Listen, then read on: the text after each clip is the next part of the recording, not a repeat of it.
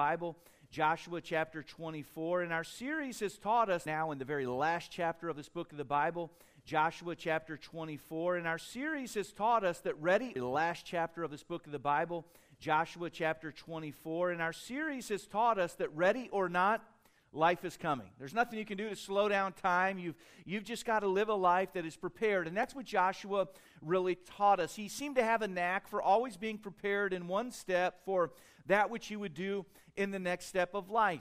As a young man, we know he was a great listener. When Moses would speak, he would listen. When the word of God was taught, he would listen. When Moses needed a helper or a minister, that's what Joshua did. He said, I'll help Moses, I'll serve Moses. He did good there. And that led him to a point in his life where, when they needed more soldiers in the Israeli army, Joshua became a soldier. He did well as a soldier, and he had an occasion where they needed spies, and Joshua was selected to be a spy, representing his nation in that way. They needed leaders in the military, generals, as we would say. He was prepared by what he had done for that step. And then, when his mentor, his predecessor, Moses, had died, there was a vacuum of leadership in his nation. And Joshua had been prepared, prepared, prepared. And, and here at this moment, he just kind of stepped into that position as God led him. He had been prepared along the way. Now, the life of Joshua is not the story of a perfect life, there's no perfect lives. Listen to this. He's the story of a man who marginalized the weaknesses he had in his life because he made great decisions along the way.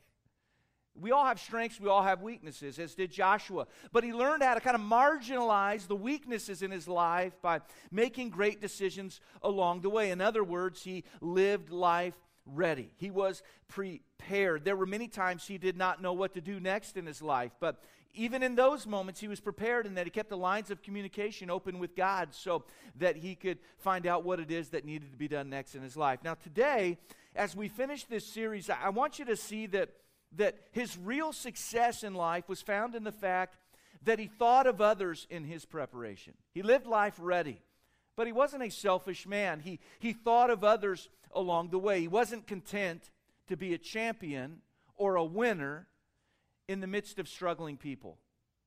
For him, success wasn't being number one, surrounded by people who were suffering. He, he decided what he wanted to do in life was be all that he could possibly be by helping everybody around him become what they could become in the course of their lives. He, he wanted to be ready in life, but he wanted others to be as well. As we're going to see in a moment, that's how he was at the end of his life. And as we've gone through this study, we started in the beginning, we're going to conclude at the end, and we're going to see that was his heart at the end of his life. But as we started this study a couple months ago, starting in, in Joshua chapter 1, we kind of began to learn a little bit about how this guy was put together, how he was wired. If we were to take the time to go back to Joshua chapter 1, as we started, the Bible says this Pass through the host and command the people, saying, Prepare you victuals, for within three days ye shall pass over this Jordan. Now, if you're picking this study up mid course, or here we are at the end, that was the first uh, statement Joshua made. He went on to say, To go in, possess the land which the Lord your God giveth you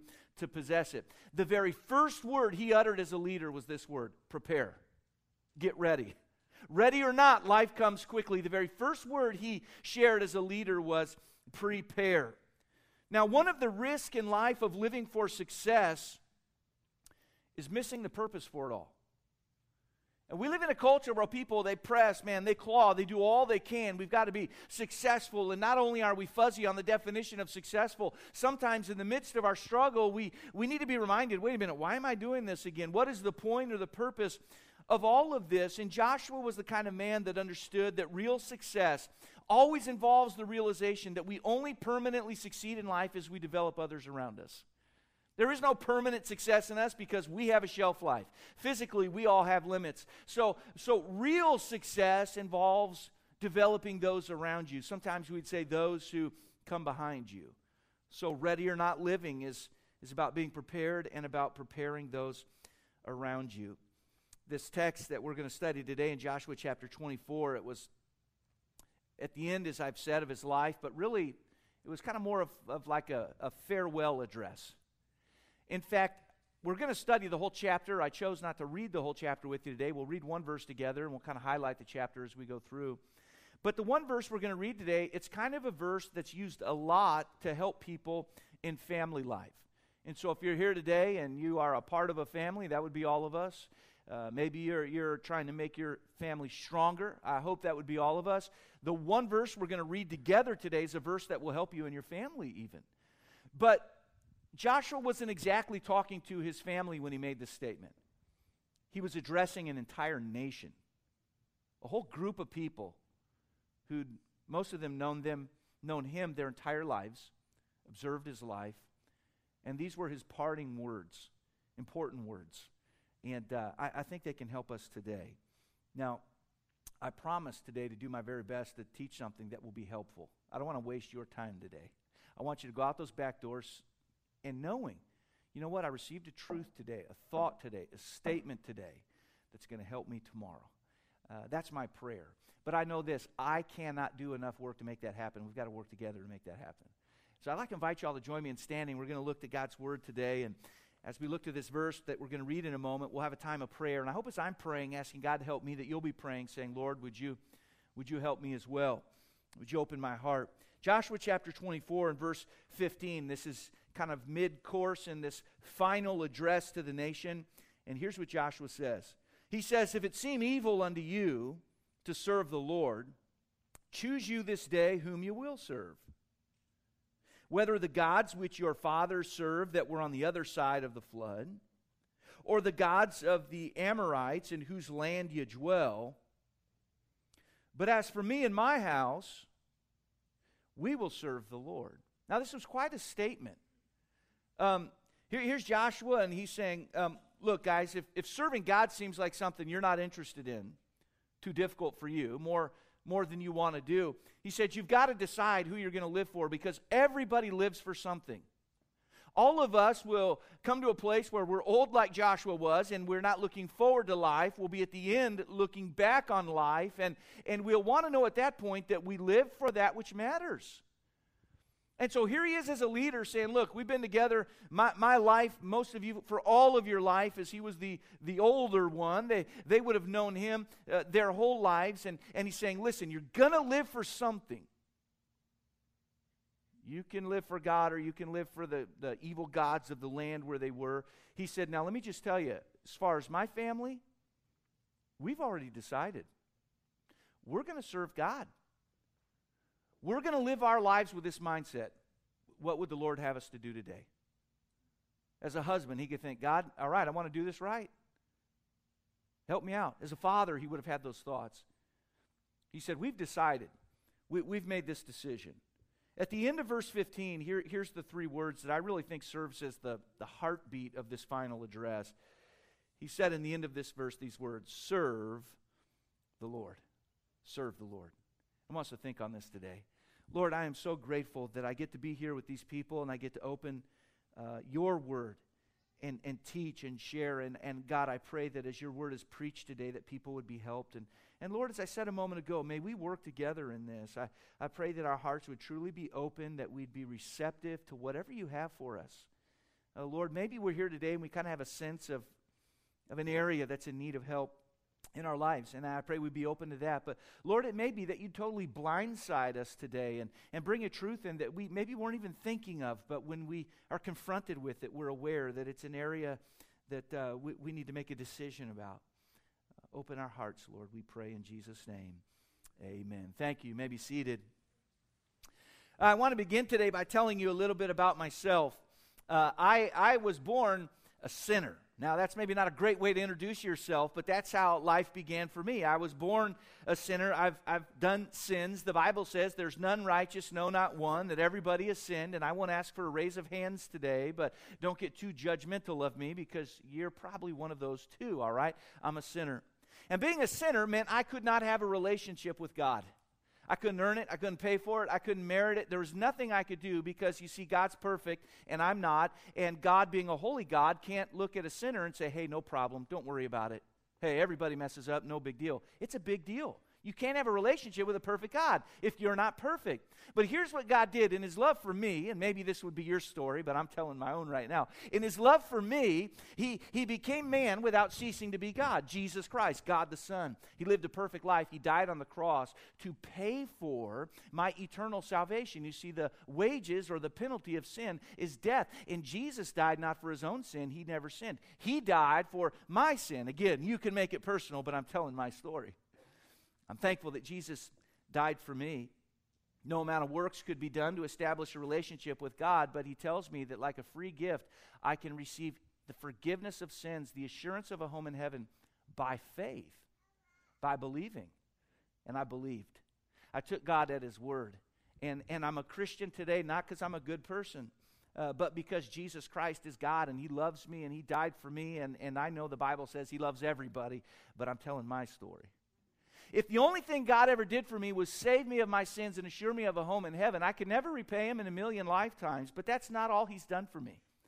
God's done a lot of great things for me. And if I were to go to the very top of the list of the good things that God's uh, done for me, things that God's brought into my life, I, would have to go to the top of the list and, and uh, tell you about my wife, Lisa. Now, many of you know her. You're not surprised that I love her. You, some of you, you still scratch your head that she likes me. Okay, well, get over it. She does. And, and uh, I'm grateful for uh, this wife that, that God has brought into my life. Proverbs 18, this wife, it's the only wife I've had, by the way. It kind of sounded funny, but you know what I mean. Proverbs 18, 22 says this Whoso findeth a wife findeth a good thing and obtaineth favor of the Lord. Uh, my wife's my very best friend. We have a great time together. When we have big adventures, they're big adventures. And when we're not doing anything in particular, we enjoy just doing nothing together. I'm very thankful for my wife. Now, we don't get as many free nights, just open nights, as, as I'd like. Uh, we're busy. I'm sure most of you would say you're busy as well. That's just kind of the world we're living in. Uh, being a pastor means there's oftentimes things happening at night. My wife is a coach, and so many times there's ball games, and both our daughters are involved in sports. And so it's very uncommon, even in the course of a week, to have, you know, just one night where there's nothing going on. But we've had a few of these open nights, a few of these free nights that turned in to not so good nights. And it normally starts like this Hey, what are we doing tonight? I don't have anything going on. No games tonight? No. Great. What do you want to do? I don't know. What do you want to do? I don't know. You want to get something to eat? I don't really know if I'm hungry. Well, I'm kind of hungry. What do you want to eat? I don't know. What do you want to eat? Where do you want to go? I don't know. Where do you want to go? And, and all of a sudden, this, this, this great thing on the horizon, a free night, something great's getting ready to happen. It goes from good to not so good. Some of you are looking at me with judgmental eyes. You go through the same thing. I know you do, you know. And, and how many of you had a conversation, anything resembling that one? You know, what do you want to do? I don't know. And before you know it, everybody's frustrated. And, and instead of having a great night, it's a, it's a not so great night. Let me tell you why that happens. A night without a plan is many times not a great night. It can become a wasted night. I told you that today to tell you this. I want you to know this morning that a life without a plan is not a great life. It's a wasted life. It's a wasted life. Now, we need to come to the place where we understand what we are trying to do and why it needs to be done and how it can be accomplished. And over these last weeks in our study, Joshua, he's understood this as well as anyone in Scripture. In his final speech before these people, he effectively says, Hey, folks, life is coming. Ready or not, it's coming. You need to be prepared. Life is coming. And, he's telling these people that life is better lived when you're ready. And he was pleading with them to decide in advance to live a life of faithfulness, to live a life that's prepared, and to live a life that touches others so that they can be prepared as well. I want you to imagine today that I were an insurance salesman. I'm not, but imagine if I were. And one of you came to me and said, uh, Hey, Steve, I need to get some life insurance. And I'd say, Great, that's a good idea.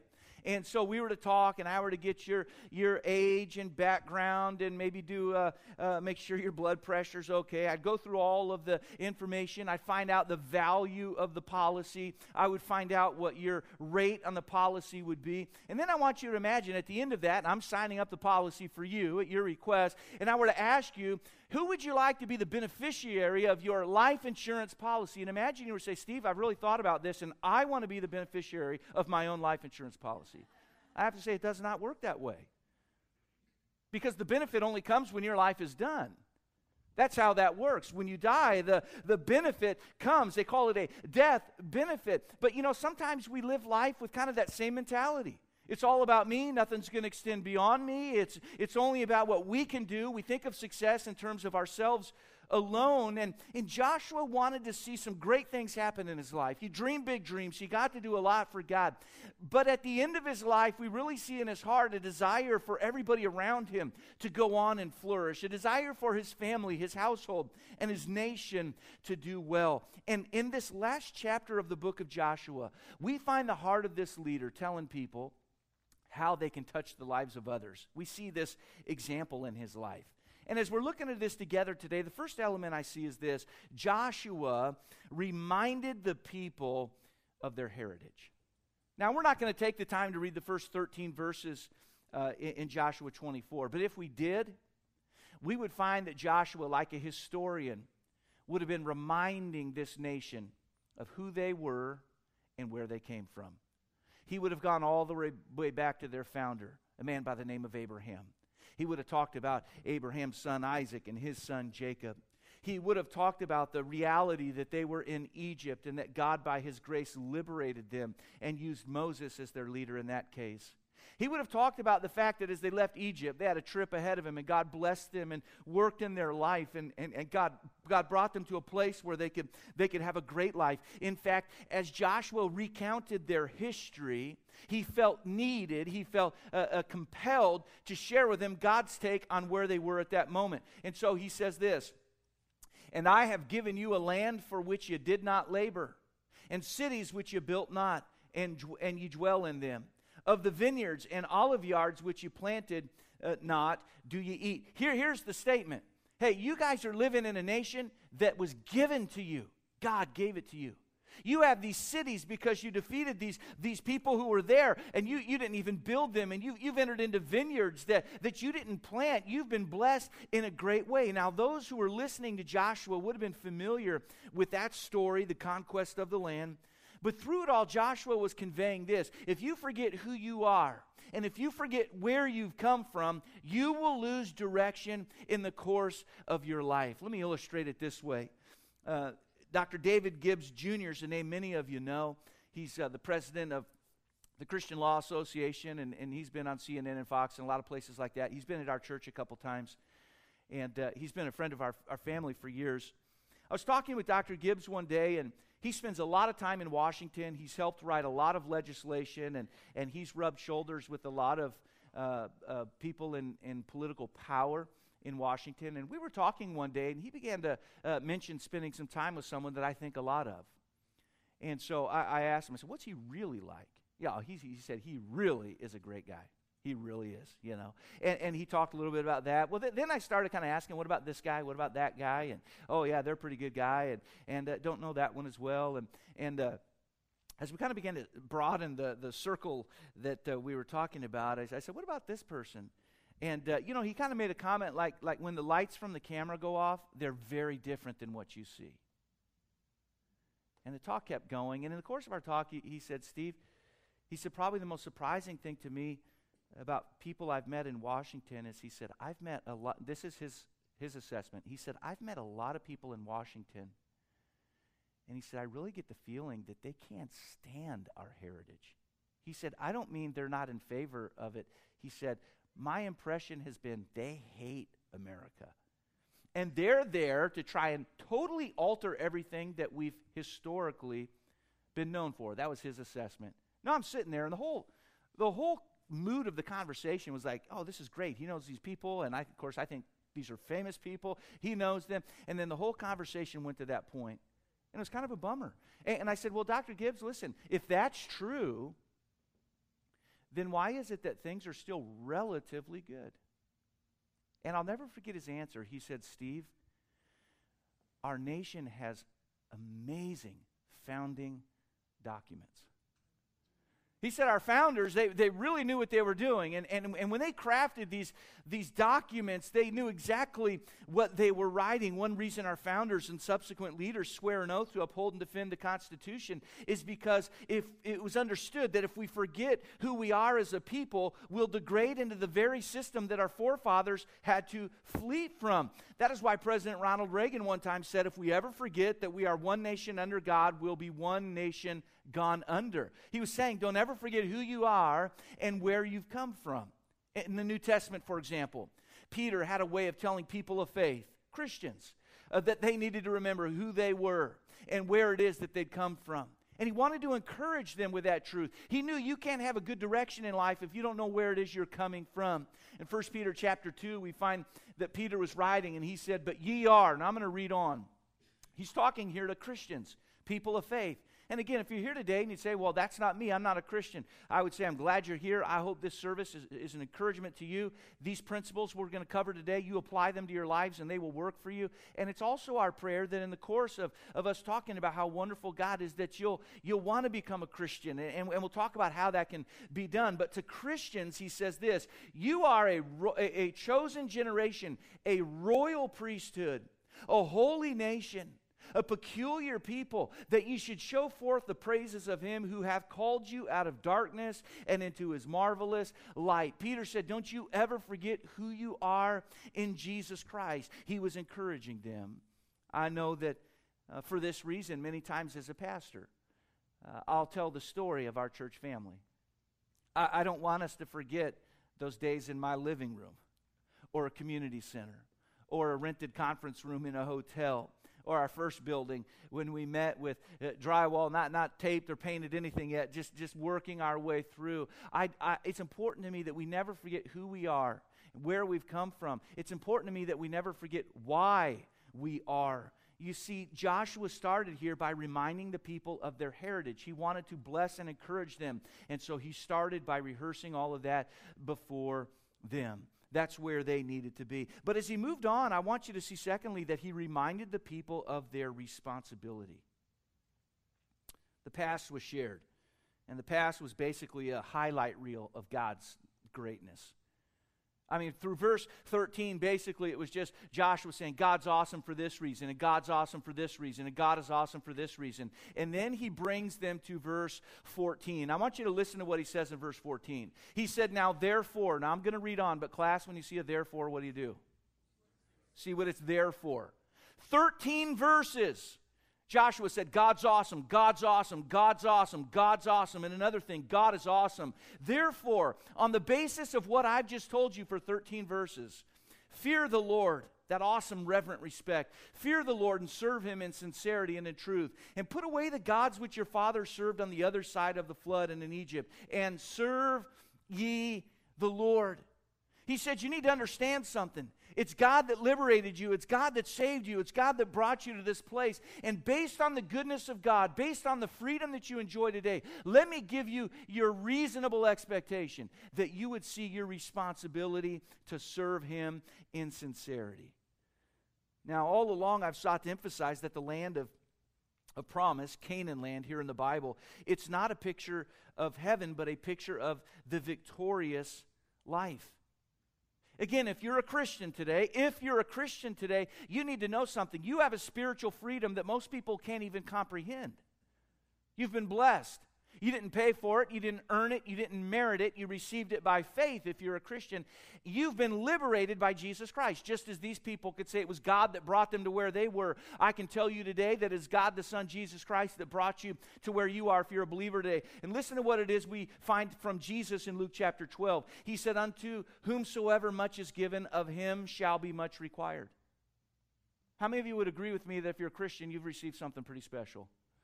Unto whomsoever much is given, of him shall be much required. And to whom men have committed much, of him they will ask the more. One great writer from years ago, a guy in the 1800s, he's an author that just kind of connects with me. His name was Graham Scroggie. He, he uh, uh, worked at the Metropolitan Tabernacle in London. Uh, uh, many of you may have heard of that church. And Charles Spurgeon was kind of a contemporary there. He, he made this statement. He said, All Christians, all Christians, have eternal life. not all Christians have abundant life. Now, listen to what he was saying. If you're here today and you're a Christian, he was asserting this you have eternal life, and that's a fact. No doubt about it, eternal life. But just because you're a Christian, it doesn't mean that you have abundant life. Now, he elaborates on this statement. Listen to what he says next. He says, The trouble with so many is that they are on the right side of Easter, but on the wrong side of Pentecost. Now, let me explain that. The right side of Easter means this we know that Easter is the day Jesus rose again from the dead. We know that through his victorious bodily resurrection, he conquered sin, death, hell, and the grave. We know that we can be believers today because of what Jesus did on Easter. So if you're a Christian today, you're on the right side of Easter. You've come to understand the power of the resurrection of Jesus Christ. But some Christians get on the right side of Easter, but they're still on the wrong side of Pentecost. What's Pentecost? Pentecost was that great day when the church received their power from God the Spirit, that enabling, that divine enabling to help them do all that God would have them to do and to be all who God would have them to be. And many Christians get stuck in between Easter and in between Pentecost, we know the power of the resurrection of Jesus and that we're saved. We just don't know anything at all about God's power at work in our lives to help us to do the things He'd have us to do. Things that would help me to be, uh, for example, a loving husband or a loving father or a good friend or a good brother or sister in Christ, whatever the case would be in your life. My daughter Jessica needed a car a while back, and so Lisa and I thought we, we really need to do something about this. It was becoming apparent we had to do something. So we went to work and we made it happen. And so my daughter Jessica received a car that she did not pay for. She received it by the grace of her mom and dad. She got it for free. She didn't pay anything. With that free car that she got, there were some expectations that she'd wash it, check the oil from time to time, check the gauges. Now, she does none of those things, okay? This is just an illustration, so work with me. Uh, she, she doesn't do those things. But, you know, imagine if she did in a perfect world, which we don't live in. Expectations because of this free thing. There's a responsibility that comes along with it.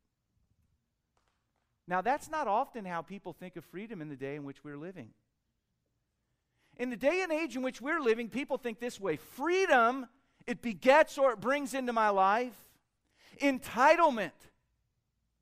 Hey, man, here I am and I am free, so bring on the free stuff. That's about the mindset today, right? Well, who's offering free stuff? You get my vote. I'm all for you. Listen, freedom, it doesn't bring entitlement, freedom brings responsibility. That's how you know if you're mature in life. An immature person talks about, these are my rights. A mature person says, these are my responsibilities, and I'm going to do what's right, not because it makes me feel good, but because it's the right thing to do.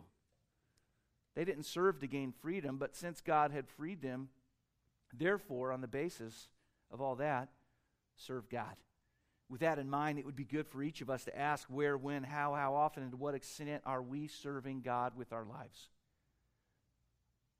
Christians can live like practicing atheists, where nothing in our life has a connection to God or godliness. And, and, I think it would be good for ourselves to understand that. Now, thank God for Easter. If, if you're thankful for the power of Jesus Christ that can give us salvation, say amen.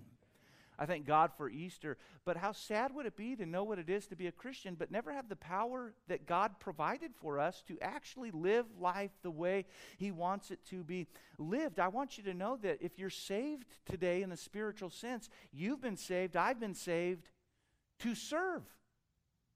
Paul was writing a letter to the believers in this place called Ephesus, and, and he said, Listen, we're his workmanship. If you're a Christian, you're his workmanship, created in Christ Jesus. Here it is unto good works. He created you spiritually unto good works, which God hath before ordained that we should walk in them. Paul said, Listen, if you're saved, you've been saved to serve. And so, as we look at, at the leadership and legacy of Joshua, he reminded the people of their heritage, he reminded the people of their responsibility. Here's another thought for you He called the people to a decision. I like the way it says it in verse 15. I mean, he just cuts to the chase, man. Here, here's the definitive clincher for Joshua Choose you this day whom you will serve. Everybody's going to live for someone or something. And Joshua says this let me cut to the chase. Let, let me push any uncertainty out of the way as to what I'm getting at. I don't want anyone to say, Joshua, is this what you mean? He said, let me be very clear. Make a decision today, not tomorrow. Today. Choose you this day. You see, friends, without decisive action, we'll squander the opportunity that faith in God affords. No, I'm asked from time to time why at the end of our service do we have this time we call the invitation, you know? And, and, um, and, and, that's a reasonable question. And the reason we do that is, again, as I study the life of Jesus, he all the time was inviting people hey, man, make a decision. Cross that line, so to speak. Trust me. He would invite people, come unto me. But you know, another reason we have at the end of our service is a time of, of reflection that we call the invitation. It's because I have never found a passage of Scripture in the Bible that did not call me to make a decision of one kind or another. Now, forgive me, but I have yet to study a passage in the Bible that didn't expose in my life an area where change was in order. I just haven't done it. I hope that doesn't bum anybody out, but that's the reality of it all. And so, if we're going to invest time together studying the Word of God, and if we're going to be real, not just playing church, not here to just punch our religious card, if we're honestly, truly here to try and study the Bible so that we can do what God wants us to do and be what God wants us to be, I've got to tell you, I don't know that any of us can study the Bible and step away from a study and go, nothing in there I needed. And Joshua was bringing these people to the time in the service we might call the invitation. And he said, All right, I just gave you the sermon. What are you going to do with it? Choose you this day. And I think it was important that he called them to a decision. I mean, just imagine if they would say, Joshua, I tell you what, thanks for the talk, good talk. It's good, good, good, good talk here, good dialogue. Uh, we're going to get back to you on that. It's been a long day. You've preached actually a pretty long time today. We're starving. So we're going to go eat lunch, watch a football game, take a nap, and then maybe we'll come back to this decision you've called us to. How many of you think they probably would have never come back to it, huh? Their lack of making a decision would have been the decision in and of itself. They wouldn't choose mediocrity, they wouldn't choose lethargy, they wouldn't choose complacency. But by lack of making a decision, that's what you get in life. And so Joshua said, Listen, right here, right now, this is the time. Who are you going to serve in your life? He said, As for me and my house, we're, we're going to serve God. Now, I don't want to get ahead of myself. I want you to know something. When Joshua called these people to this decision, guess what? They said, We'll do that. We'll do that. They unanimously decided to follow. Joshua 24 and verse 16, here's what happens.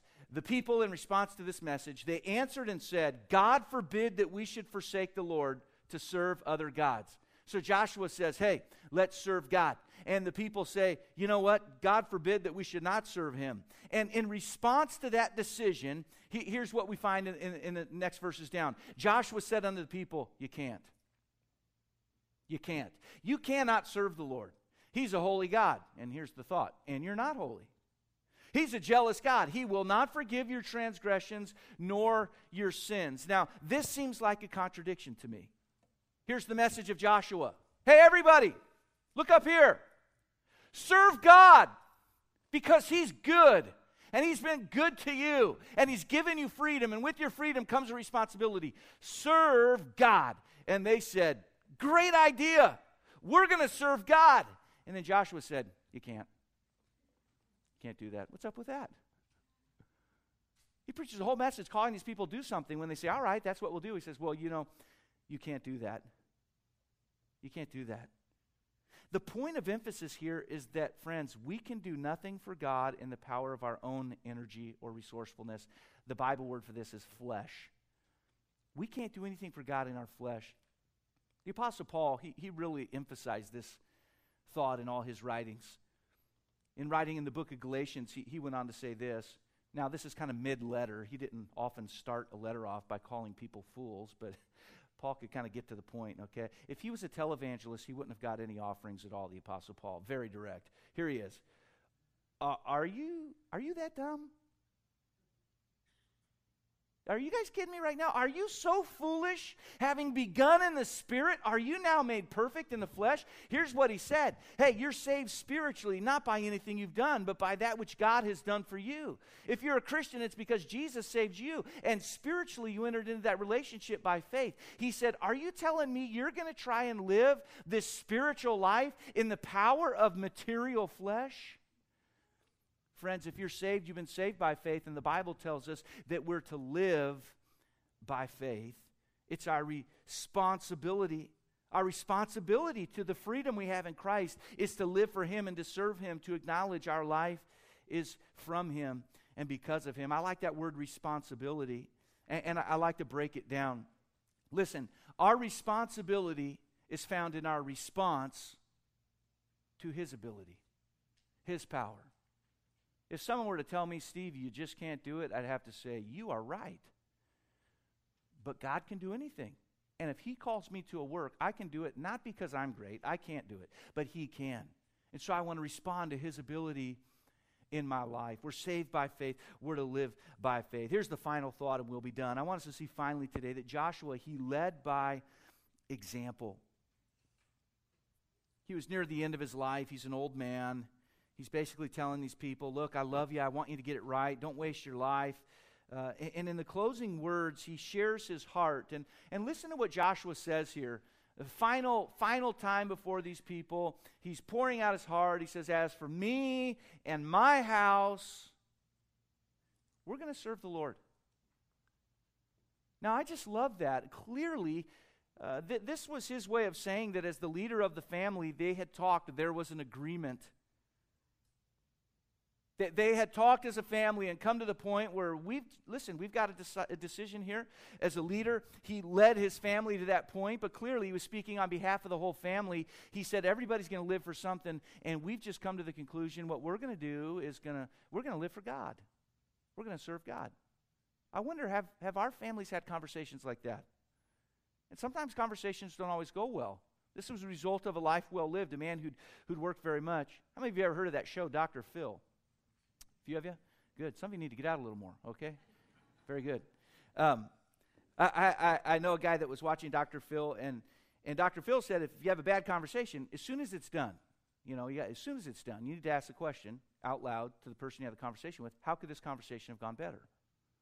And I, I mean, to me, that makes sense. Evaluate for excellence, you know, we're always trying to become better. And, and this guy said that uh, not too long after he heard that, he and his uh, wife had an argument, you know. And so as soon as it was done, he asked his wife, How could this uh, talk have gone better? And she said, It would have gone better if I'd have had it with someone else. You know, now that's a bad talk. You, you don't want to have talks that, that end like that. I want you to know Joshua wasn't some autocratic, tyrannical leader, top down, trying to conform his family into his image. This was the testimony of a man who loved his family. He'd been faithful to his family, he was there for them. And as a result of the testimony of his life, he now has the influence where he can say, Look, let me tell you something about our family. His testimony wasn't we're a perfect family, there isn't one. But he said, I want you to know we've grown to the point in our lives where we've just decided together we're going to serve God. That's what we're going to do. We, we've just we've come to that point. Joshua's statement of his family's devotion, it was a credit to his leadership, yes, but it was a credit to a family that had been developed. They found agreement on their purpose. And Joshua's faithfulness, it, it affected not only his life, the fact that he lived life ready. It didn't just affect him, it affected a family. And as a family now is, is able to inspire others and help others, the point I'm trying to make is there is power in an example. One of the very best ways to teach those in your life of the value of living ready or not is by living it out yourself. That way, when you talk about it, they'll know what you're talking about, they'll understand. Too often, parents and leaders alike, you know, we say, well, well, no, no, no, no, no, no. Don't do what I do. Just do what I say. Just do what I tell you to do. That didn't work when our parents used that with us. It's not going to work with those we're leading. Don't do what I do, just do what I say. No, people follow example. You see, our talk talks, and our walk talks. But our walk talks louder than our talk talks. And I'm not saying don't talk. I'm not saying stop teaching. I'm not saying stop sharing. I'm saying we got to come to the place where we understand that there can be no incongruity between what I say is right and what I do with my life. Joshua was the kind of man who, at the end of his life, could stand up. And it didn't need to be said, but I always say this for fear of the one that goes, "Well, you know, you guys just think you're perfect." Nobody, nobody thinks they're perfect. Get off my case, man. Okay. Sometimes you, you, you might get the wrong idea. He was able to come to the end of his life and say, "Look, it's good. God's real."